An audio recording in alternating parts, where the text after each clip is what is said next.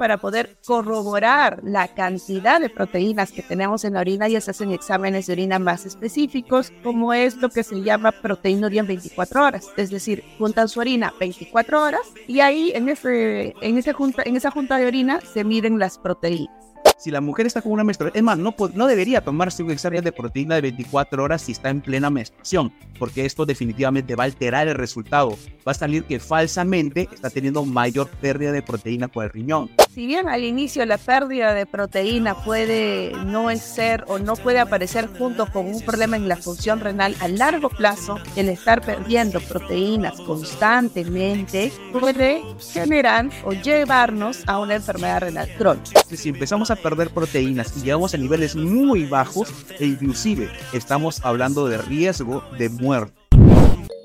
El cuidado de la salud es siempre una parte es del médico, pero la otra parte también es del paciente. La información en salud es muy importante para ayudar a prevenir o disminuir la probabilidad de que una persona tenga una complicación. Muchas de las cosas que vemos en los hospitales son prevenibles, tanto la aparición de algunas enfermedades como las complicaciones de las mismas. Necesitamos que el paciente tome acción en lo que es el cuidado de su propia salud. Hola a todos, le damos la bienvenida a nuestro segundo episodio de nuestro video podcast Medicina Traducida. El día de hoy, al igual que siempre, estoy con la doctora Janine Salcedo, nefróloga, quien el día de hoy nos va a tocar un tema muy importante y muy frecuente que vemos en la consulta y en el día a día. Hola Janine. ¿Qué tal chicos? ¿Cómo están? Bueno, el tema que vamos a tocar el día de hoy justo es un tema que compete mucho a mi especialidad, que es la orina espumosa. ¿Qué significa cuando veo mi orina con espuma? ¿Es algo bueno? ¿Es malo? ¿Secundario a qué puede ser alguna enfermedad? ¿Y qué podríamos hacer para prevenirlo o evitar estas situaciones? Definitivamente. Y es por eso que el día de hoy vamos a conversar con una nefróloga para que nos explique a detalle qué significa esto. Janine, una de las principales preguntas que se ven en las consultas y quizás las personas se hacen en el día a día es, ¿por qué voto espuma cuando orino? ¿Esto es normal o no es normal? Ok, entonces lo primero que debemos entender es que la espuma en la orina puede aparecer, número uno, por algún acto, de la misma física, ¿no? El hecho de que un chorro de orina impacte con gran fuerza en el mismo en inodoro con agua puede generarme cierta cantidad de espuma o de burbujas que no deberían generar mayor preocupación si estas desaparecen. Ahora, ¿en qué otra situación podemos evidenciar proteínas en la orina y que esto significa que hay un cambio en nuestro organismo, en este caso en los riñones. Normalmente la orina espumosa significa que hay presencia de proteínas en la orina. ¿Y bajo qué circunstancias podríamos ver esto? Es esperable en una persona que ha consumido gran cantidad de proteínas, de carnes, después de consumir una parrilla o haber estado un buen tiempo con consumo de carne, una dieta principalmente basada en esto, podrían evidenciarse orinas con espuma, ¿no? Lo cual puede ser secundario al estilo dietético que tiene. También en los atletas de alto impacto, luego de hacer un entrenamiento muy extenuante, también podrían evidenciar una orina con espuma, ya que esto se debe a la pérdida de las proteínas a través de la misma. Sin embargo, tenemos otras ocasiones en donde estas pérdidas de proteínas podrían significar que hay un daño en el riñón en ciertas enfermedades pueden aparecer las orinas espumosas. Ok, es interesante. Y también quizás para acotar, hay que recalcar lo siguiente, ¿no? Si bien es cierto, una persona que ha comido muchas proteínas, como dijo Yanin, puede ser carne, huevo, pescado, una parrilla o proteínas, las personas que van al gimnasio pueden presentar cierta cantidad de espuma en la orina, pero esto no significa que toda la presencia de espuma necesariamente traduzca en enfermedad. Sin embargo, hay que tener cuidado. ¿Por qué? Porque si vemos que la espuma en la orina dura, primero, si es bastante, eso ya no es algo normal, ni fisiológico, ni esperado. Y lo segundo, si la presencia de la espuma dura más de 30, 40 o 60 segundos y no se disipa, eso también debería llamarnos la atención, porque es cierto, una persona que come muchas proteínas, una persona que hace ejercicio de alto impacto o de alta resistencia, o personas que, por ejemplo, tienen fiebre, pueden presentar un poco de espuma en la orina, pero es un poco, y esta espuma suele desaparecer en cuestión de segundos, pero si la espuma persiste mucho tiempo, definitivamente eso ya no está dentro de lo esperado. Entonces, en esas condiciones hay que tener cuidado. Janine también nos iba a comentar acerca de algunas condiciones que podrían estarnos diciendo que, ojo, aquí hay algo en el riñón que no está bien, así que sería bueno que visitemos a algún médico. Janine, ¿cuáles son algunas de las causas? Y primero, ¿por qué se pierde proteínas por el riñón y cuáles son las causas que nos pueden llevar a esto? Claro, entonces, una explicación sencilla es para, para poder entender esto es, hay que entender el riñón como un filtro. Hay una parte del riñón que se llama glomérulo que tiene una especie de malla que nos sirve como un filtro para poder eliminar los líquidos y las toxinas, pero las proteínas, que son moléculas grandes, se queden en nuestro organismo, ¿no? Entonces, esta malla tiene poritos, huequitos de un tamaño pequeño. Sin embargo, es similar, es similar a un colador. Claro, es como un colador, un filtro, nos va a permitir el paso de ciertas moléculas de agua pero no permite el paso de moléculas grandes como son las proteínas. Entonces, hay condiciones, enfermedades que dañan este filtro, que dañan este, esta malla generando que estos huecos se agranden, se hacen más grandes, permitiendo el paso de las proteínas y eh, desarrollando lo que nosotros vemos, ¿no? Que es la orina con espuma. Eso significa que estoy perdiendo proteínas por la orina. Y ahí hay que evaluar y ver por qué está pasándome esto. Ok, quizás para redondear un poco la idea que nos ha dado Janine, imaginemos un colador y, e imaginemos que queremos colar el arroz que estamos lavando para poder cocinarnos, ¿no? Lo normal es que cuando uno echa el agua con el arroz en el colador, es que solamente pase el agua y que el arroz no pase. Eso sería lo normal y lo esperado, ¿correcto? Pero ¿qué pasa si es que al colador, por alguna razón, le hacemos que sus huequitos sean más grandes? No sé, pues se quema, este, se le han hecho huecos, se le ha lastimado con un cuchillo, con un tenedor, van a empezar a, por el colador va a empezar a pasar agua y también algunos granitos de arroz se van a empezar a filtrar, digamos, ¿no? Terminan cayendo en el lavatorio o en el balde. Algo similar es lo que pasa en un riñón que está enfermito. El glomérulo, que es el filtro de las proteínas, se daña y por ahí empiezan a perderse las proteínas. Y hay algunas condiciones que pueden condicionar que una persona tenga este tipo de daño en el riñón. Por ejemplo, una de, y la más frecuente probablemente es la diabetes. La diabetes mellitus es una condición en la cual el glomérulo, es decir, el filtro del riñón, se suele dañar y esto hace que la persona pierda proteínas. ¿Es la única? Por supuesto que no. Hay algún tipo de cáncer que se llama, por ejemplo, el mieloma múltiple, que es una neoplasia hematológica, en la cual también hay un daño en el riñón. Hay otras enfermedades, como por ejemplo las enfermedades reumatológicas, que por ejemplo yo como reumatólogo suelo ver. Hay una enfermedad que se llama lupus eritematoso sistémico. En el lupus eritematoso sistémico, lo que se ve es que el paciente que tiene actividad de la enfermedad en el riñón empieza a perder proteínas por el riñón. Y no solamente eso, también el riñón deja de funcionar adecuadamente.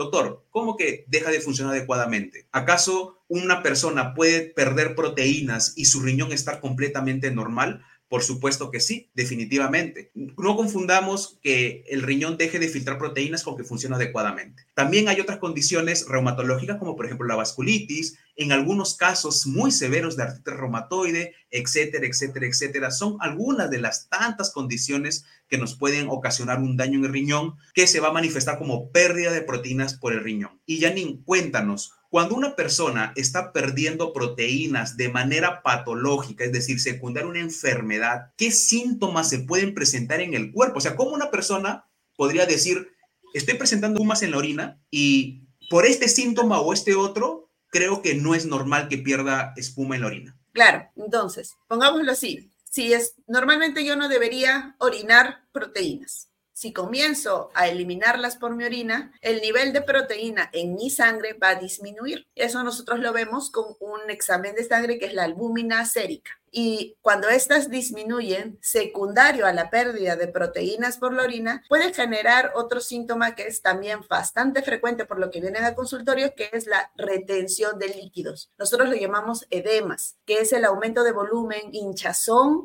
que puede haber en las piernas y en algunos casos esto se puede generalizar, puede pasar, puede presentarse en las piernas, los brazos, hasta en la misma pared del estómago. Ustedes presionan esta inflamación y deja como una marca eso se llama fobea. Entonces, ¿y esto por qué ocurre? Porque justo las proteínas a nivel de la sangre han disminuido tanto que el líquido está, digamos así, escapándose de los vasos sanguíneos y se va hacia, hacia lo que nosotros llamamos tercer espacio, generando la retención de líquidos o el edema. Ahora, conforme, claro, conforme más severo sea, o sea, más proteínas pierda, mi nivel sérico de proteína sea más bajito, más intensa puede ser este, síntoma, no este edema. Claro.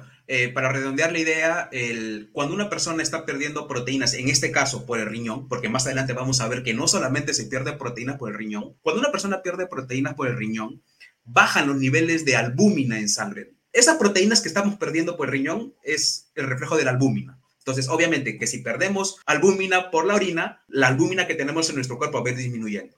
Y la albúmina tiene diferentes roles, diferentes funciones en nuestro cuerpo. Una de las tantas funciones es que permite que el cuerpo funcione adecuadamente. En nuestro cuerpo tenemos algo llamado las enzimas y las enzimas permiten que nuestro cuerpo funcione adecuadamente. La célula tiene estructura, tiene enzimas y la célula a nivel molecular necesita de proteínas para poder funcionar, para poder respirar, para poder generar energía, etcétera, etcétera. Entonces, si empezamos a perder proteínas y llegamos a niveles muy bajos e inclusive estamos hablando de riesgo de muerte. Otra cosa muy importante que debemos tener en cuenta, ¿cómo podemos confirmar que una persona está teniendo pérdidas de proteínas por el riñón? Hay muchas maneras pero quizás la más frecuente y la más rápida es hacer un examen de orina. Como ya Yanin nos lo va a comentar, la pérdida de proteínas por el riñón se puede diagnosticar de dos maneras. La primera con un examen simple de orina, donde se va a ver algo llamado proteínas en orina.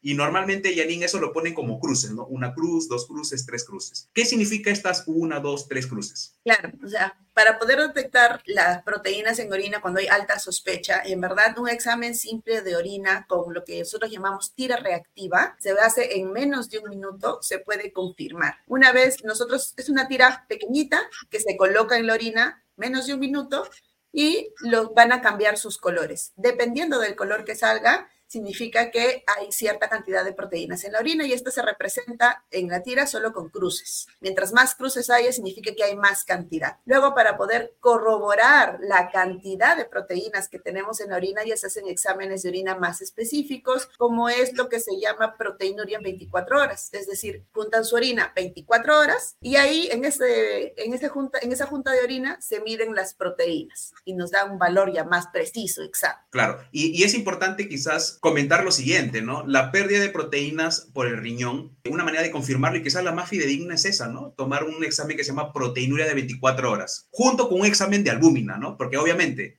si estamos perdiendo proteínas por el riñón y sospechamos que estamos perdiendo proteínas, la lógica nos debería hacer entender que la albúmina debería estar bajando. Pero muy aparte de eso, este examen de proteína de 24 horas en la cual la persona suele juntar su orina desde las 6 de la mañana del día de hoy hasta las 6 de la mañana del día siguiente, es un examen que si bien es cierto, no va a dar una aproximación de cómo está la función en cuanto a proteínas y la pérdida en el riñón, es un examen que se puede ver alterado por ciertas condiciones.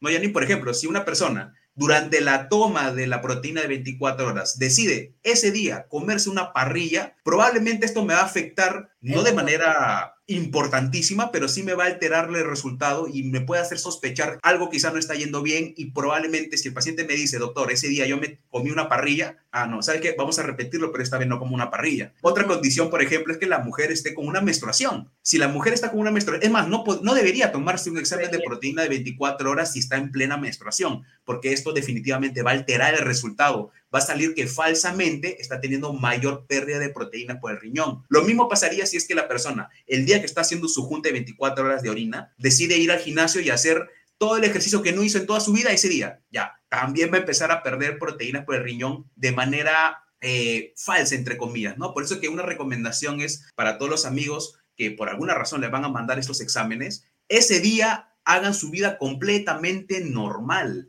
no hagan ni más ni menos. Yo he tenido pacientes, Janine, pacientes con lupus, que lamentablemente tienen nefritis lúpica. Y bueno, como tú sabes, y bueno, lo comento para los amigos, una manera de monitorizar la nefritis lúpica es mediante eh, el dosaje de proteína en orina de 24 horas. Entonces, a estos pacientes mensualmente se les toma sus controles, ¿no? Para ir viendo cómo se va controlando o no la enfermedad. Entonces, yo he tenido pacientes que por el temor así, por el temor a que le salga alta la proteinuria, ese día toman más agua de lo normal. Entonces va a salir un resultado falsamente normal. Entonces se están engañando a ellos mismos. O sea, la recomendación que siempre le doy a los pacientes es, el día de la toma del examen de proteína de 24 horas, no me coman más carne de lo normal, no me hagan más ejercicio de lo normal, no me tomen más agua de lo normal y tienen que recolectar toda la orina que es eh, han producido durante el día. Basta que por ahí, no sé, ay, me olvidé de orinar y oriné en el, en el inodoro, ya se perdió esa muestra. Tienen que hacerlo desde cero, ¿no? Entonces, e, esto es bien importante tenerlo en cuenta porque es una de las preguntas más frecuentes que hacen los pacientes. Doctor, yo durante mi examen de proteína de 24 horas, ¿puedo comer esto? ¿Puedo comer el otro? La respuesta es hagan su vida lo más normal posible para que el examen no se vea fuertemente influenciado. Ahora, esto también es importante, ¿ah? más o menos para los fines. En un paciente con lupus, por ejemplo, nosotros hablamos de que su riñón no está yendo bien desde el punto de vista de la nefritis lúpica cuando tiene una pérdida de proteína mayor a 500 miligramos, ¿de acuerdo? Ahora, un paciente que normalmente tenga 300, que está dentro del rango, por ejemplo, ¿no? Viene con el examen y tiene 2000, 3000, 4000 miligramos, me dice, doctor, ¿será porque ayer me comí una parrilla? No, pues no. Si bien es cierto, comer proteínas, hacer ejercicio, me puede alterar, subir un poco las proteínas en la orina. Es un poco, o sea, no es que me va a subir 500 eh, o 1000 miligramos, es un poco, ¿no? Entonces, eso también hay que tenerlo en cuenta para cuando hagamos el análisis. ¿Tú has tenido casos de pacientes que hayan tenido este tipo de alteraciones falsamente elevadas por este tipo de condiciones? Eh, hasta el momento no lo hemos visto, pero sí nos han contado casos de consultorio, ¿no? Ya que, como dices, se le pide al paciente que haga el día que va a recolectar su orina lo más normal posible. Incluso se le solicita que al menos ese día esté en su casa, ya que piénsalo, ¿no? O sea, si vas a salir en la calle, te puede decir de ir al baño y cómo vas a recolectar tu orina, no vas a ir con la botellita Con la galonera, pues no, no vas a andar con la galonera en el centro comercial, o sea, vas a, vas a la tienda de ropa y, señorita, un momento, voy a ir al baño a orinar, así que voy a llevar mi, mi galonera con orina, ¿no? Se pide que ese día al menos estén en casa para recolectar adecuadamente la muestra porque se tiene que juntar toda, ¿no? Si, como dices, si se pierde una o dos orinas, la muestra va a salir mal, no va a representar adecuadamente lo que queremos ver. Así es. Bueno, entonces, hasta el momento hemos aprendido que para poder confirmar la pérdida de proteínas por el riñón, necesitamos algunas cosas. Una de ellas es lo que el paciente puede ver, y esos son los edemas la hinchazón, la retención de líquido. Ese es un síntoma que nos debería estar llamando la atención. Me estoy hinchando, se me hinchan las piernas, los muslos, la barriguita, los brazos, la cara. Eso no es normal definitivamente. Y si tengo orinas con espuma, peor todavía. Entonces, síntoma que el paciente puede ver es la hinchazón. Exámenes de laboratorio. Podemos empezar con un examen simple de orina. Esos son exámenes que el paciente va, se toma en un frasquito y le dan el resultado en cuestión de minutos ese examen nos puede dar una primera aproximación, una primera aproximación. Luego podemos reconfirmarlo con un examen de orina de 24 horas y además es muy recomendable que el paciente también se tome un examen de albúmina sérica, porque nuevamente, como ya hemos repetido como tres veces en lo que va de la transmisión, si una persona está perdiendo proteínas por el riñón, esa pérdida se va a reflejar en una disminución de la albúmina en sangre. Entonces es muy importante tener en cuenta esto. Y te lanzo una pregunta haciendo un comentario. Probablemente algunos de los amigos que nos están escuchando dirán, pero ¿cómo que evaluamos el riñón para ver si está perdiendo proteínas o descartar otras causas? ¿Acaso solamente hay, el riñón es el único lugar anatómico por donde se puede perder proteínas? ¿Acaso hay otro lugar? ¿Se puede perder proteínas por los ojos, por los oídos? Ya ni cuéntanos, ¿qué otros lugares o qué otras maneras de tener baja proteína en el cuerpo existen. Claro, entonces ahí tenemos las pérdidas renales y luego tenemos las pérdidas gastrointestinales, es decir, por el, por el aparato gastrointestinal, el estómago. Por ahí también se pueden perder las proteínas.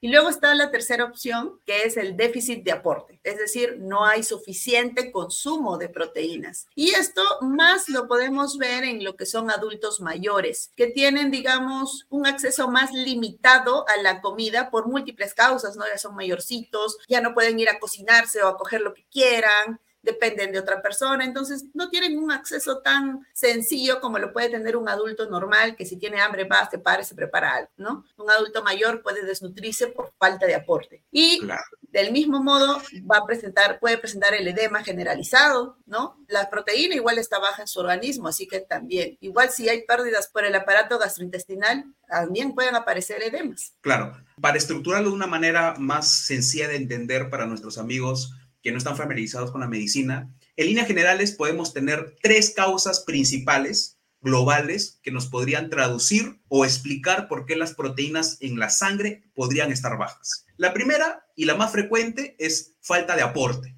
Como dijo Yanin, una persona que no come la cantidad de proteínas que requiere su cuerpo, a largo plazo puede empezar a tener un déficit de proteínas. Un ejemplo clásico es el que dijo Yanin, de las personas adultas mayores. Usualmente las personas adultas mayores que tienen cierto grado de dependencia de otras personas, quizás no no, no tienen un aporte adecuado. A veces no necesariamente porque tienen una dependencia, sino que a veces el adulto mayor ya no quiere comer mucho, te quiere comer poquito, ¿no? Entonces, más o menos para que entendamos, una persona de 60 kilos, más o menos, una persona de 60 kilos debería consumir el equivalente a 70, 75 gramos de proteína por día, 1.2 por kilo de peso aproximadamente. Entonces, eso es lo que tiene que consumir. Doctor, ¿y yo cómo puedo saber cuántos son 70 gramos de proteínas? Más o menos para que tengan una idea. Un huevo tiene 6 gramos de proteína. Un huevo. Entonces ya más o menos ahí pueden sacar la cuenta cuántos huevos se necesitan al día. Y no solamente huevos, pueden consumir leche, carne, pescado. Hay algunos preparados de proteínas que dan más proteína por menos volumen, que quizás es idóneo para las personas adultas mayores. Entonces, la primera causa en líneas generales es que no hay un adecuado aporte de proteínas. Primera causa. La segunda causa son las pérdidas y podemos perder proteínas principalmente por dos lugares. El primer lugar es por el riñón, como es el tema del día de hoy, la pérdida de proteínas por el riñón. Y el segundo lugar por donde podemos perder proteínas es por el sistema gastrointestinal. Esto se puede reflejar como una diarrea. Eso el término médico es enteropatía perdedora de proteínas. Lo solemos ver en algunos pacientes que tienen lupus, se ve cómo pierden proteínas a través de las heces y esto se refleja como diarreas, diarreas líquidas, el paciente se, se vienen diarreas. Y la tercera causa es porque el, cuerpo no produce la cantidad suficiente de proteínas. ¿Y qué parte del cuerpo produce proteínas? El hígado, amigos. El hígado es la fábrica, es la cocina, es el laboratorio de nuestro cuerpo. Si nuestro hígado no produce proteínas, vamos a tener poca proteínas en nuestra sangre. ¿Qué enfermedades me dañan o perjudican al hígado y se puede reflejar como albúmina baja o proteína baja en sangre? La cirrosis hepática. Cuando el hígado está cirrótico, es decir, fibrosado, duro, ya no funciona adecuadamente, una de las manifestaciones laboratoriales es la albúmina baja en sangre. Entonces, esas son las tres principales causas por las cuales una persona podría tener deficiencias de proteínas en la sangre. Entonces, como podemos ver, no solamente eh, el riñón es la única causa por la cual una persona podría perder o tener niveles bajos de proteína en sangre. Yanini, cuéntanos, algunas recomendaciones que quizás tú podrías compartir desde el punto de vista renal a los pacientes que tengan algún tipo de enfermedad nefrológica que condicione pérdidas de proteínas por el riñón? Claro, primero que nada es controlar la enfermedad. Y esto es importante. Porque si bien al inicio la pérdida de proteína puede no ser o no puede aparecer junto con un problema en la función renal, a largo plazo el estar perdiendo proteínas constantemente puede generar o llevarnos a una enfermedad renal crónica, es decir, a una pérdida de la función renal y mucho más adelante, una enfermedad avanzada, inicio de terapia de reemplazo renal, hemodiálisis o diálisis peritoneal, ¿no? Entonces, número uno es detectar cuál es la causa de la pérdida renal de proteínas. No, ¿por qué estoy perdiendo proteínas por la orina? Es por una enfermedad sistémica, o sea, secundario, alguna enfermedad lupus, vasculitis, diabetes, y en el caso de ser estas situaciones hay que controlar estas enfermedades. Es de suma importancia acudir a tu médico, cumplir con las pautas que te digan, tomar la medicación, así como el estilo de vida que ellos te vayan a recomendar, ¿no? Justo todo esto es para poder evitar el desarrollo de una enfermedad renal crónica terminal o avanzada. Luego, en el caso de ser secundario, porque también ocurre, ¿no? Puede ser secundario a enfermedades sistémicas múltiples, hay algunas enfermedades que son específicas del riñón. O sea, son netamente del riñón, aparecen ahí y lamentablemente pueden cursar con toda esta sintomatología y del mismo modo llevarnos a una enfermedad renal crónica. Entonces, igual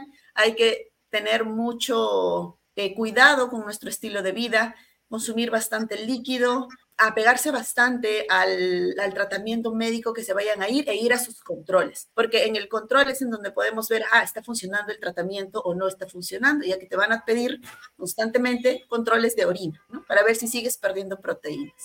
Claro, quizás también para, para ahondar un poco más en la recomendación, yo creo que podríamos clasificar en dos grupos, ¿no? Las personas sanas y las personas que tienen una enfermedad. Quizás una persona sana que quiera evitar tener pérdidas de proteína por el riñón, quizás allí a la persona se le podría recomendar llevar un estilo de vida saludable. Al igual que una persona que tenga una enfermedad, ojo, ¿ah?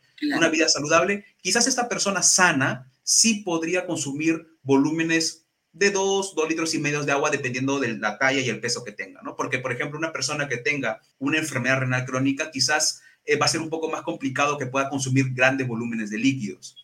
Ahora, una persona que ya tiene una enfermedad, como dijo Yanin, diabetes, lupus, vasculitis, mieloma múltiple, etcétera, etcétera, esa persona sí va a tener que tener algunos cuidados especiales propios de su enfermedad, además de los estilos de vida. Una persona que tiene lupus o tiene diabetes o mieloma, lo primero que hay que hacer es controlar la enfermedad, definitivamente. Y es importante tener en cuenta lo siguiente. Por ejemplo, ni te cuento, mira, es parte de la práctica habitual en los pacientes con nefritis lúpica. A, todos los amigos que nos escuchan y que nos están viendo, yo hablo mucho de nefritis lúpica porque mi principal grupo de pacientes en el área de reumatología son los pacientes con lupus. Entonces, las investigaciones que yo he realizado junto con Janine giran mucho en torno a lupus, por eso me van a escuchar mucho tomar como ejemplo paciente con lupus. En la nefritis lúpica, lo que nosotros eh, buscamos siempre es que el paciente se mantenga bajo cierto nivel de proteínas diarias. Entonces, un paciente con lupus, para lograr ese objetivo, obviamente tiene que recibir un tratamiento que frene la enfermedad, porque obviamente la enfermedad es quien me está dañando el riñón. Entonces hay que frenar la enfermedad. Pero momentáneamente hay que darle algunos medicamentos que bajen la pérdida de proteínas por el riñón. Esos medicamentos se llaman los antiproteinúricos, o sea, bloqueadores de pérdida de proteína por el riñón. Doctor, pero entonces ahí está la solución. Hay que darle antiproteinúricos a todo el mundo y con eso ya no se va a dañar el riñón. No, esta es una medida, no sé si el término sea el correcto, pero es una medida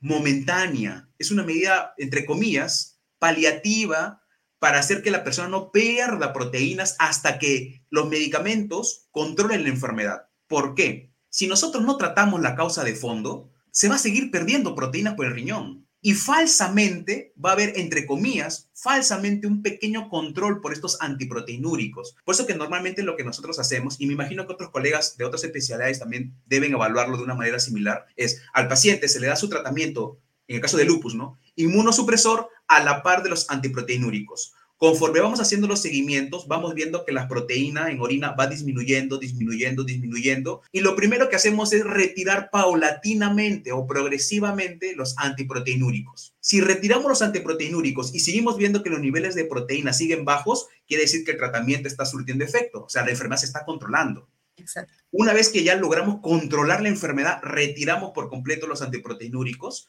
y nos quedamos con los inmunosupresores que Obviamente, más adelante, conforme se vaya controlando la enfermedad, se van retirando por completo. En el caso en el que el paciente logre la remisión o el control de la enfermedad adecuadamente. Entonces, ese es un mensaje importante que también creo que deberíamos compartir, es que existen medicamentos que ayudan a frenar la pérdida de proteínas por riñón, pero solamente está controlando el síntoma, no está deteniendo la causa de fondo. Es el ejemplo que siempre le doy a los pacientes. Imagínense que tenemos un niño de 5 años que tiene fiebre de 40 grados. Si a ese niño solamente le damos paracetamol, probablemente le va a bajar la fiebre, pero no estamos tratando la causa que está haciendo que tenga 40 grados de fiebre. Podría ser una neumonía, podría ser una infección en el cerebro que se llama meningitis, podría ser una infección del estómago, etcétera, etcétera. Entonces, quizás ese paciente va a requerir otro tipo de tratamiento adicional para controlar la causa subyacente que le está llevando a ese síntoma. Exactamente lo mismo pasa con los pacientes que tienen enfermedades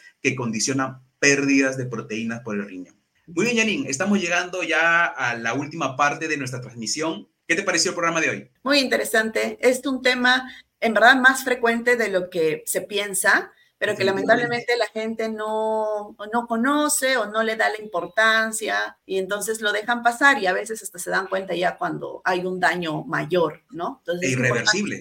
Claro, irreversible. Entonces es importante siempre estar fijándonos en todo, en todo, porque podría estar siendo un aviso de nuestro cuerpo de que algo está mal y podemos hacer algo en ese momento. Definitivamente. Entonces, amigos, esperamos que toda la información que el día de hoy le hemos compartido les haya sido de mucha utilidad. Los invitamos a que compartan este video podcast con todos sus conocidos, amigos, familiares, etcétera, etcétera, para que puedan aprovechar esta información. Aquí hemos compartido información valiosísima que realmente podría ayudar a que las personas que tienen este grupo de enfermedades puedan evitar tener este tipo de complicaciones. Así que no te olvides de compartir con todos tus amigos y conocidos. Soy el doctor Ernesto Zavala. Yo soy la doctora Janine Salcedo. Y esto fue Medicina Traducida. Nos vemos en un próximo episodio. Hasta la próxima.